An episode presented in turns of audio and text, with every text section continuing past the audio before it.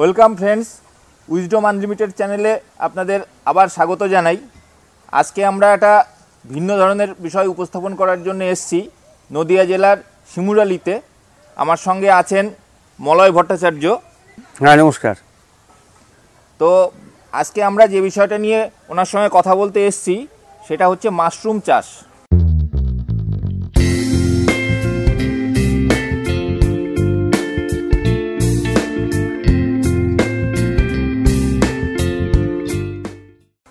আজকের দিনে মাশরুম চাষ একটা জনপ্রিয় একটা বিষয় হতে চলেছে এবং অলরেডি হয়ে গেছে। মাশরুমের উপকারিতা বা অন্যান্য বিষয় যেগুলো আমরা অনেকেই জানি না, সেইগুলো আজকে ওনার কাছ থেকে আমরা জেনে নেব।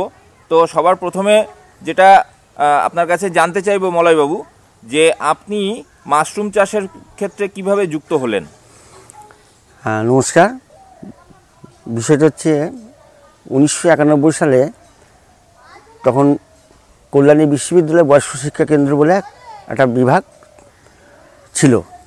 সেইখানে সার্বিক শিক্ষার একটা একটা প্রজেক্ট ছিল যেখানে গ্রামের সমস্ত বয়স্ক মহিলারা এবং পুরুষরা যারা নিরক্ষর তাদেরকে ব্য- একটা বিষয় ছিল। তা সেইটা করতে করতে করতে করতে উনিশশো একানব্বই সালে ভারত সরকার তখন কেরলের প্রথম এর্নাকুলা জেলাম ভারতবর্ষের নিরক্ষরমুক্ত জেলা হিসেবে ঘোষণা হয় ঘোষণা হওয়ার পরে তারা ঠিক করল যে এবার ভারতবর্ষের অন্য অন্য রাজ্যগুলোতে আমরা সার্বিক সাক্ষরতা অভিযান চালু করব। এই সার্বিক সাক্ষরতা অভিযান যখন শুরু হয়ে গেল রাজ্যে, আমাদের জেলায় প্রথম মেদিনীপুর দিয়ে শুরু হয়েছিল আমরাও তখন আমাদের বিষয়টা, আমাদের যে কাজটা ছিল সেটাকে গুটিয়ে আনি এবং গুটিয়ে আনার পরিপ্রেক্ষিতে আমরা শুরু করি যেহেতু একটা চলমান বয়স্ক শিক্ষা কেন্দ্র বিভাগ আমরা বিভিন্ন রকমের প্রশিক্ষণের ব্যবস্থা ওখানে চালু করেছিলাম বা চালু করতাম বা শেখাতাম। সেই সময় আমাদের ভারতবর্ষে মাশরুম নিয়ে একটা আলাপ আলোচনা চলছে। কারণ উনিশশো বিরাশি সালের সোলানে, উত্তরপ্রদেশের সোলানে মাশরুম নিয়ে একটা ব্যাপক সাড়া পাওয়া গিয়েছিল। সেক্ষেত্রে আমাদের যিনি স্যার ছিলেন, ডক্টর রত্নেশ্বর ভট্টাচার্য, ডাইরেক্টর, উনি ইউজিসিতে ইউনিভার্সিটির প্রোগ্রামে যাওয়ার ফলে ওখানে মাশরুম বিষয়টা উনি জানতে পারেন।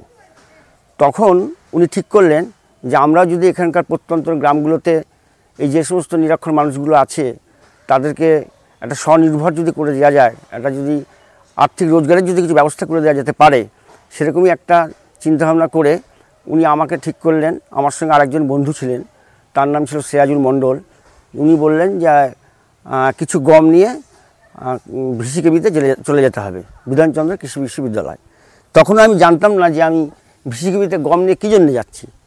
তো যাই হোক, আমি গেলাম, যে ঠিকানা দিয়েছিলেন এবং যে স্যারের কথা বলেছিলেন doctor Dineshchandra Khatua plant pathology ডিপার্টমেন্টে উনি কাজ করতেন, গবেষণা করতেন। তা সেখানে গিয়ে যখন পৌঁছালাম, তখন বলল যে, তোমাদেরকে একটা কাজ করতে হবে। আমি কী কাজ, স্যার? বলল, তোমাকে একটা চল্লিশ থেকে বিয়াল্লিশ দিন একটা ট্রেনিং হবে। এটাকে বলা হয় মাশরুম কাল্টিভেশন মাশরুমের উপরে প্রশিক্ষণ নিতে হবে। তা আমি শুনেই অবাক হলাম। যাক, তারপরে শিখলাম। আবার ইউনিভার্সিটিতে ফিরে আসলাম। এসে বললাম যে, ওখানে গিয়ে দেখি মাশরুমের বিষয়ে আমাদের এরকম প্রশিক্ষণ দিচ্ছে। তা স্যার বললেন, ওটা তোমাকে শিখতে হবে। শেখার পরে যখন কোর্সটা কমপ্লিট হয়ে গেল, তখন উনি ঠিক করলেন যে, আমাদের বিশ্ববিদ্যালয় যে বয়স্ক শিক্ষা কেন্দ্র বিভাগের যে প্রত্যন্ত গ্রামগুলিতে আমরা কাজ করি, সেখানে যে সমস্ত স্বয়ম্বর গোষ্ঠী বা আপনার এসকে ইউএস সমবায় কৃষি উন্নয়ন সমিতি যেগুলো আছে, তাদেরকে জড়ো করে আমরা এই প্রশিক্ষণ, প্রশিক্ষণটা তোমার মাধ্যম দিয়ে চালু করব, তুমি শিখবে, তুমি শেখাবে। শুধু তাই নয়, আমরা সেই সময় প্রচুর টাকা খরচা করে আমারই বাড়িতে, যেখানে আমি বসে আছি, এই জায়গাতেই প্রায় আজ থেকে তিরিশ বছর আগে পঁয়ত্রিশ হাজার টাকা মতন খরচা করে এখানে আমরা একটা মাশ- মাশরুমের একটা ইয়ে তৈরি করেছিলাম, একটা ফার্ম তৈরি করেছিলাম। এবং সে ফার্ম তৈরি করার পরে প্রথমে আমরা সফলতা পাইনি। তারপরে দ্বিতীয়বার যখন আমরা করি, এবং সেটা ছিল শীতকাল, এবং শীতকালে এটা ভালো হয় বলে আমরা তারপরে এই সফলতাটা পাই। এই হচ্ছে মাশরুমের আমার প্রথম শুরু। এইখান থেকে আমি মাশরুমটা আমাদের আস্তে আস্তে আস্তে আস্তে বিভিন্ন জায়গায় আমরা প্রশিক্ষণ দিতে থাকলাম। গ্রামগুলোতে গেলাম। বিশেষ করে চাকদা ব্লক অঞ্চলে পঞ্চায়েতগুলোতেই বেশি আমরা এই কাজগুলো তখন করেছিলাম। আচ্ছা। আপনাকে আরেকটা জিনিস আমি জানতে চাইব আপনার কথার সূত্র ধরেই যে এই মাশরুম জিনিসটা আসলে কি? মাশরুম হলো একটা ছত্রাক। প্রথমে হচ্ছে আমরা বলি ছাতা। তারপরে ছত্রাক। মানে ব্যাঙের ছাতা ছাতা ছাতা জিনিসটা কি ছাতা হচ্ছে একটা জালিকা একটা সাদা আস্তরণ। যেটা আমি খুব সহজ করে বলি যেহেতু আমরা মাটির সঙ্গে লেগে থাকা মানুষ গ্রামের আমরা শহরাঞ্চল শহর কেন্দ্রিক নয় আমাদের যখন মাটির ঘরগুলো ছিল সে মাটির ঘরগুলোতে আমাদের মায়েরা বা ঠাকুমারা গোবর দিয়ে ঘর নিকতো বা লেপতো। কেউ বলে নিকতো, কেউ বলে লেপতো। এই লেপ, গোবর দিয়ে লেপতে লেপতে লেপতে লেপতে লেপতে লেপতে চল্লিশ, পঞ্চাশ বছর পরে বা তারও আগেও হতে পারে, কুড়ি, তিরিশ বছর পরে দেখা যায় ওইখানে বারান্দা বা ঘরের দিকে যে চলটা ওঠে, একটা সাদা একটা আশ্রম দেখা যায় চলটার নিচে। ওই সাদাটাই হচ্ছে ছত্রাক, একটা ফাং। ওই ছত্রাকটা আমরা ওটা বৈজ্ঞানিক পদ্ধতিতে ওটাকে কালচার করে নিয়ে ওটা ল্যাবরেটরিতে গবেষণা করে সেটাকে আমরা একটা খাদ্য হিসেবে গম সেদ্ধই হোক বা ধান সেদ্ধই হোক সেটার মধ্যে আমরা জমায়েত করে বা সংগ্রহ করে তারপরে আমরা ওটাকে চাষ করি। এবার আমি যেটা জানতে চাইব যে এই মাশরুম কি সবই খাওয়া যায়? কত প্রজাতির মাশরুম আছে মোটামুটি? হ্যাঁ একটা ভালো কথা। খুব সুন্দর প্রশ্ন। মাশরুম আমরা জানি ছত্রিশ হাজার প্রজাতির মাশরুম আছে, কিন্তু সবটা খাওয়া যায় না। এই জন্যই খাওয়া যায় না, কারণ মাশরুম নিয়ে যদি আলোচনা করা যায়, তা এর আলোচনার কোনো শেষ নেই। যেটা আমি যতদূর জানি যতক্ষণ জেনেছি আমি এই পর্যন্ত এখনও পর্যন্ত, যে আমরা মাত্র কয়েকটা প্রজাতির মাশরুম, যেটাকে আমরা ভোজ্য হিসেবে আমরা নিই, কয়েকটা প্রজাতির মাশরুম আমরা খেতে পারি। সাধারণত দেখা যায় যে আমাদের লোকাল বাজারগুলোতে কিছু মানুষ মাশরুম নিয়ে আসে আমরা ওটাকে বলি যে ব্যাঙের ছাতা ভুইফোর অথবা পাতালকোর তো প্রত্যন্তর যারা সাঁওতাল, আদিবাসী যারা আর কি, তারা মাশরুমটা কিছুটা চেনে। আমাদের মতন সাধারণ মানুষ কিন্তু জলা জঙ্গলের মাশরুম খুব একটা আমরা চিনি না, আমরা ভয় পাই। তাদের মধ্যেও দেখা গেছে, তারাও মাশরুম খেয়ে না জেনে, না বুঝে রান্না করে খেয়ে তাদের মধ্যে অনেকের মৃত্যু হয়েছে এবং তারা দুরারোগ্য রোগে তারা আক্রান্ত হয়েছে। সেই জন্যে আমরা যে মাশরুমটা আমরা যেটা করছি, এটা সম্পূর্ণ বৈজ্ঞানিক পদ্ধতিতে এবং এর কয়েকটা ভ্যারাইটি আছে। যে ভ্যারাইটিগুলো ভারতবর্ষের সমস্ত রাজ্যেতেই হয় না, কয়েকটা রাজ্যে বেশ কিছু ভ্যারাইটি পাওয়া যায়, আবার কিছু রাজ্যে হয় না। যেমন আমাদের এখানে আমরা সাধারণত ঝিনুক ছাতু, যেটা অয়েস্টার বলা হয়, সেটা আমরা এখানে করতে পারি। অন্য অন্য যে ছাতুগুলো আছে, যেটা হচ্ছে বোটাম ছাতু যেটাকে বলা হয় যার পোশাকি নাম হচ্ছে ভলভেরিয়া, যেটাকে ইংরেজিতে আমরা বলা হয়, সেটা আমাদের এখানে হয় না এই কারণেই। আমাদের এখানে গ্রীষ্মকালে টেম্পারেচারটা অনেকটাই বৃদ্ধি পেয়ে যায়, যার ফলে ওই টেম্পারেচারে এটা করা যায় না। এই জন্যে এগুলো সাধারণত কালিম্পং, দার্জিলিং, জলপাইগুড়ি, ভুটান, নেপাল এই জায়গাগুলোতে ওই মাশরুমটা হয়, কারণ ওখানকার টেম্পারেচারটা সবসময় হাই থাকে না, একটা নির্দিষ্ট জায়গায় ঘোরাফেরা করে। এই হচ্ছে আর কি আহ, সমস্ত রকমের মাশরুম খাওয়া যায় না।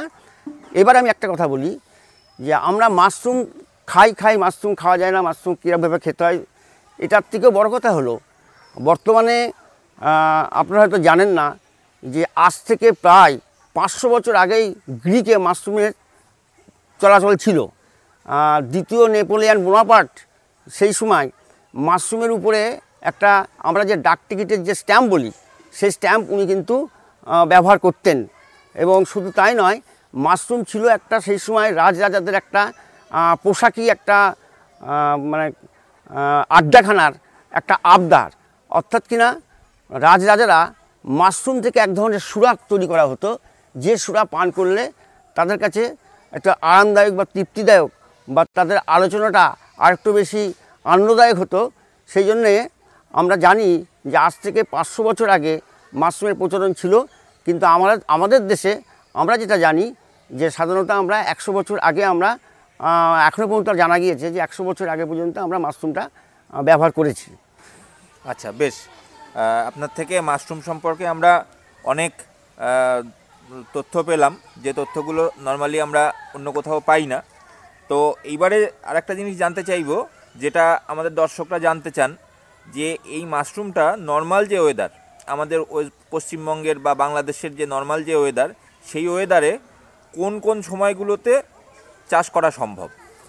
হ্যাঁ সাধারণত আমাদের বাংলাদেশ আমাদের প্রতিবেশী রাষ্ট্র হলো আমাদের একদম আত্মীয়র মতন। তো বাংলাদেশে যে টেম্পারেচার যে ওয়েদার আমাদের এখানেও তাই। নদীমাতৃক দেশ, আমাদের পশ্চিমবঙ্গ একটু সমতল ভূমি আমাদের এখানে সাধারণত আমরা এই দুই প্রতিবেশী দেশ এবং আমরা সাধারণত ঝিনুক ছাতুর চাষটা আমরা করতে পারি। এছাড়া পোয়াল ছাতুর চাষও করা যায়, কিন্তু পোয়াল ছাতুর চাষ তেমন সফলতা পাওয়া যায় না।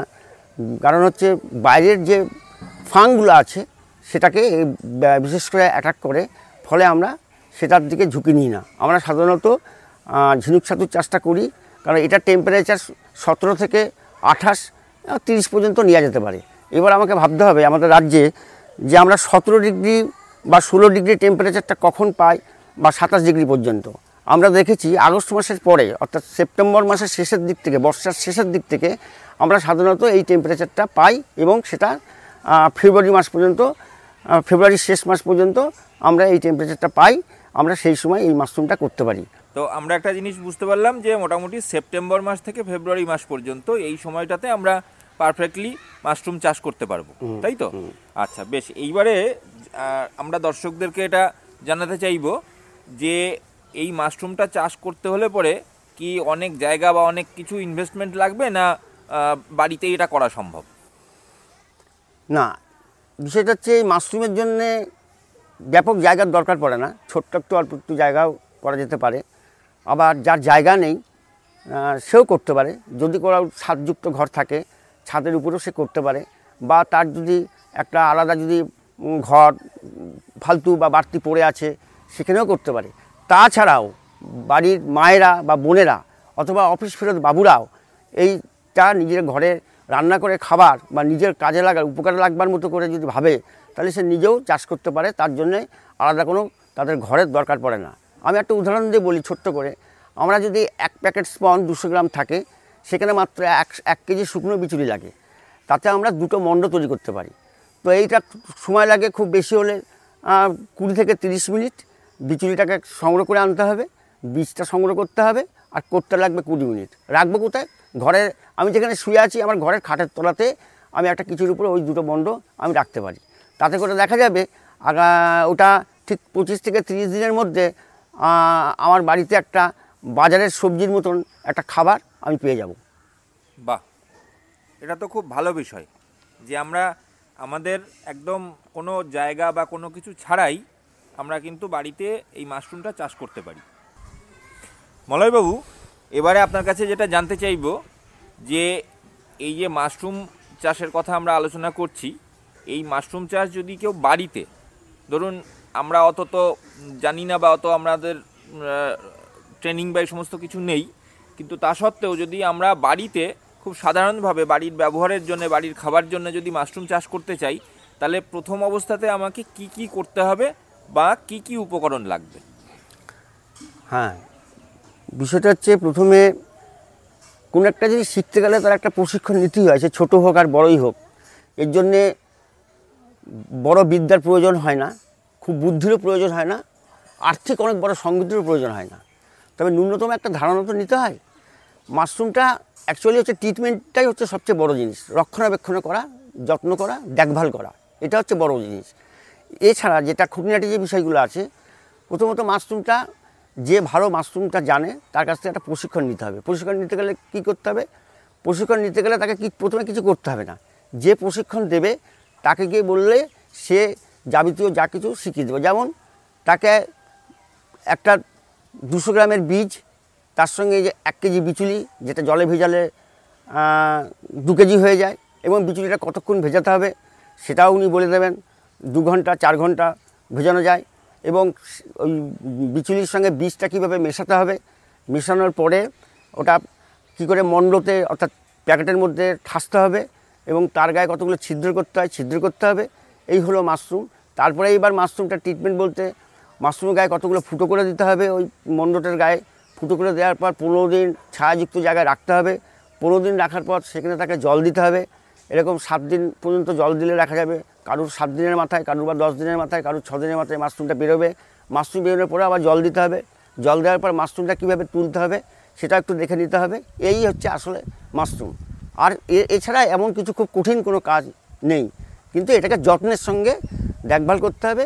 বারবার করে ওর মধ্যে ঘর ওই ঘরের মধ্যে বা মাশরুম ছোঁয়া যাবে না বা মাশরুমটাকে নাড়াচাড়া করা যাবে না ওই মণ্ডটাকে এবং যাতে একেবারে সূর্যের আরও একটু যাতে না পৌঁছায়, সেরকম একটা ব্যবস্থা করে দিতে হবে। সবটাই প্রশিক্ষণ যিনি দেবেন, অবশ্যই উনি শিখিয়ে দেবেন। আচ্ছা বেশ। তো আমরা মাশরুম সম্পর্কে অনেক তথ্য পাচ্ছি মলয়বাবুর কাছ থেকে। তো আমাদের এই তথ্যগুলো যদি আপনাদের ভালো লাগে বা মনে হয় যে এইগুলো দরকার, তাহলে আমাদের ভিডিওতে একটা লাইক অবশ্যই দেবেন এবং কমেন্ট করে জানাবেন যে আমাদের ভিডিওটা কেমন লাগছে আপনাদের বা আরও আপনারা কি জানতে চান এবং তার সঙ্গে সঙ্গে নতুন অতিথিদের কাছে রিকোয়েস্ট যে আমাদের চ্যানেলটা সাবস্ক্রাইব করে রাখবেন। তো এইবারে আমি যেটা জানতে চাইব যে মলয়বাবু এই মাশরুম যে আপনি চাষ করেন তো এটা করতে আপনার প্রতিদিন কতটা সময় ব্যয় করতে হয়? বিষয়টা হচ্ছে আমি যে মাশরুমটা বাড়িতে করি, আমি দীর্ঘদিন যেহেতু মাশরুমের সাথে যুক্ত, মাশরুমটাকে খুব ভালোবাসি। শুধু ভালোবাসি বলেই করি না, কারণ এর একটা সাংঘাতিক উপকার আছে। আবার এটাও ঠিক, আমি একটা সমাজসেবামূলক কাজের সঙ্গে যুক্ত ছিলাম এবং সমাজসেবামূলক কাজের সঙ্গে এখনও যুক্ত আছি। আমি চাই মাশরুমের প্রসার ঘটুক, মাশরুমটা মানুষ খাক। আমি যদি না খাই, আমি যদি মাশরুমটা না তৈরি করি, তাহলে আমার কথা মানুষ শুনবে কেন বা জানবে কেন? এবার আরেকটা সুবিধা কি? আমি যখন মাশরুমটা তৈরি করি, তখন আমার আশপাশের পাড়া প্রতিবেশী এবং আমার কিছু আত্মীয় স্বজন বন্ধুবান্ধব যারা আছে, বহুদিনের পুরনো, যারা কোনোদিন মাশরুম খেত না, তারা এখন আমার কাছ থেকে মাশরুমটা চায়, খেতে চায়। যার ফলে আমি মাশরুমটা করি। এছাড়াও মাশরুমের মধ্যে যে পুষ্টিগুণ, যে খাদ্যগুণ আছে, যা মাছ মাংসের সমপরিমাণ যেটা যা মাশরুমের থেকে যে ওষুধপত্র যা তৈরি হচ্ছে আজকাল এবং মাশরুমকে মানুষ যেভাবে সুস্থ থাকছে, দেখবেন যাদের টিউমার হয়েছে, তারা যদি না জেনেও যদি মাশরুম খায়, টিউমারটা হারিয়ে যাবে। মনে হয় যে না আপনার থেকে একটা কী হয়েছিল, আবার আপনার থেকে সেরে গেছে। আসলে তা নয়। অ্যাকচুয়ালি মাশরুম খেয়ে কিন্তু তার টিউমারের কোষ বৃদ্ধি রোধ হয়েছে। ফলে মাশরুম থেকে খাওয়ার ফলে টিউমারটা কিন্তু চলে গেছে, শেষ হয়ে গেছে। এবং এছাড়াও আরও অনেক কিছু আছে। আমি এটাকে কেন্দ্র করি, এই এই কিছু মানুষ যদি মাশরুম আমার কাছ থেকে খায় এবং যদি সে রোগমুক্ত ঘটে, আমার অজান্তেও যদি রোগমুক্ত ঘটে এবং তার যদি কিছু সাশ্রয় হয়, তার যদি একটা তরকারিও যদি বাঁচে, খুব বেশি খরচা তো নয়, খাটনিও খুব বেশি নয়। খাটনি বলতে কি, আমি মাশরুমটা করি, আমি সব কাজ বা, করে তারপর মাশরুম করি। কীরকম করি? ধরুন আমি বিচুলিটা আমি কল থেকে কেটে আনি না। আমি রাত্রির আটটা, সাড়ে আটটার সময় আমি দশ আটি বিচুলি কাটলাম, কারণ আমি জানি দশ আটি বিচুলি কাটলে আমার শুকনো বিচুলি এক কেজি হয়ে যাবে। তাহলে দশ আটি বিচুলি কেটে রাখলাম, পরের দিনকে ওই বিচুলিটা ভিজিয়ে রাখলাম এক থেকে দেড় ঘণ্টা। রাত্রি নটার সময় সেই বিচুলিটা নিয়ে বারান্দায় আমি পলিথিন সিটের উপরে ফেলে আমার বীজ বীজ সংগ্রহ করা আছে। আমি দুটো মণ্ড তৈরি করলাম, রাত্রি দশটার মধ্যে আমার দুটো মণ্ড তৈরি হয়ে গেল। এই কাজের সময়ের ফাঁকে ফাঁকে সেই জন্যই আমার বলা আছে যে অফিস ফেরত বাবুরা অথবা বাড়ির গৃহিণীরাও এই মাশরুমটা করতে পারে। আচ্ছা এইবারে আমি জানতে চাইছি যে সেটা ঠিক আছে, তো এবার আমি জানতে চাইছি যে মানে একবার তো মণ্ড তৈরি হয়ে গেল, এবার তারপরে কি কাজ আছে? হ্যাঁ মণ্ড তৈরি হওয়ার পনেরো দিন পরের থেকে জল দিতে হবে। জল দিলে আমরা সাধারণত যেটা বলে থাকি, একটু এদিক ওদিক হয়। সাত দিন পরে ফলনটা আসে, ফলনটা তিন দিনের মধ্যে ওটা তোলা হয়ে যায়। তোলা হওয়ার পর আবার সাত দিন বাদ দিতে হবে, সাত দিন পরে আবার জল দিতে হবে। জল দিলে আবার সাত দিনের মধ্যে আবার ফলনটা হবে। এইভাবে আমরা একটা মণ্ড থেকে ব্যবসায়ী ভিত্তিতে তিনবার নিই, আর কেউ যদি বাড়িতে তার নিজের মতো করে তৈরি করে খাওয়ার কথা যদি ভেবে থাকে, তাহলে সে চারবার কেন পাঁচবার রাখলেও সে ফলন পাওয়া যাবে। অর্থাৎ একটা একবার যদি আমি মাশরুমের দুটো মণ্ড তৈরি করতে পারি, তাহলে আমি মণ্ড তৈরি করার কুড়ি দিন পরের থেকে আমি দু মাস পর্যন্ত ফলন সেখানে পাবো। বাহ, বেশ। তো আপনার কাছে এবারে শেষ প্রশ্ন করব যে, কেউ যদি মাশরুম চাষ শিখতে চায়, তাহলে আপনি তাকে কি শেখাবেন বা শেখানোর জন্য আপনার কোনো ফোন নাম্বার বা এগুলো কি কোনো কিছু শেয়ার করতে পারবেন? অবশ্যই। কেউ যদি মাশরুম শিখতে আগ্রহী হয় আমার কাছে যদি আসে আমি সানন্দে তাকে শেখাতে রাজি আছি। এতে করে যদি কেউ আমার যোগাযোগ নাম্বার যদি রাখতে হয় রাখতে চায় অবশ্যই দেবো। দেবো না কেন? নাম্বারটা বলে দিন। আমার নাম্বার হচ্ছে আমার mobile number nine triple three eight zero six three six one. আমার মোবাইল নাম্বার আমি আবার বলে দিচ্ছি, nine triple three eight zero six three six one. বাহ, সুন্দর। তো মলয়বাবুর যে অ্যাড্রেস ডিটেলস বা অন্যান্য ডিটেলস আমরা আমাদের এই ভিডিওর ডেসক্রিপশানেও দিয়ে দেবো। তো কেউ যদি ওনার সঙ্গে যোগাযোগ করে মাশরুম চাষ শিখতে চান, তাহলে উন- তাদেরকে গাইড করে দেবেন।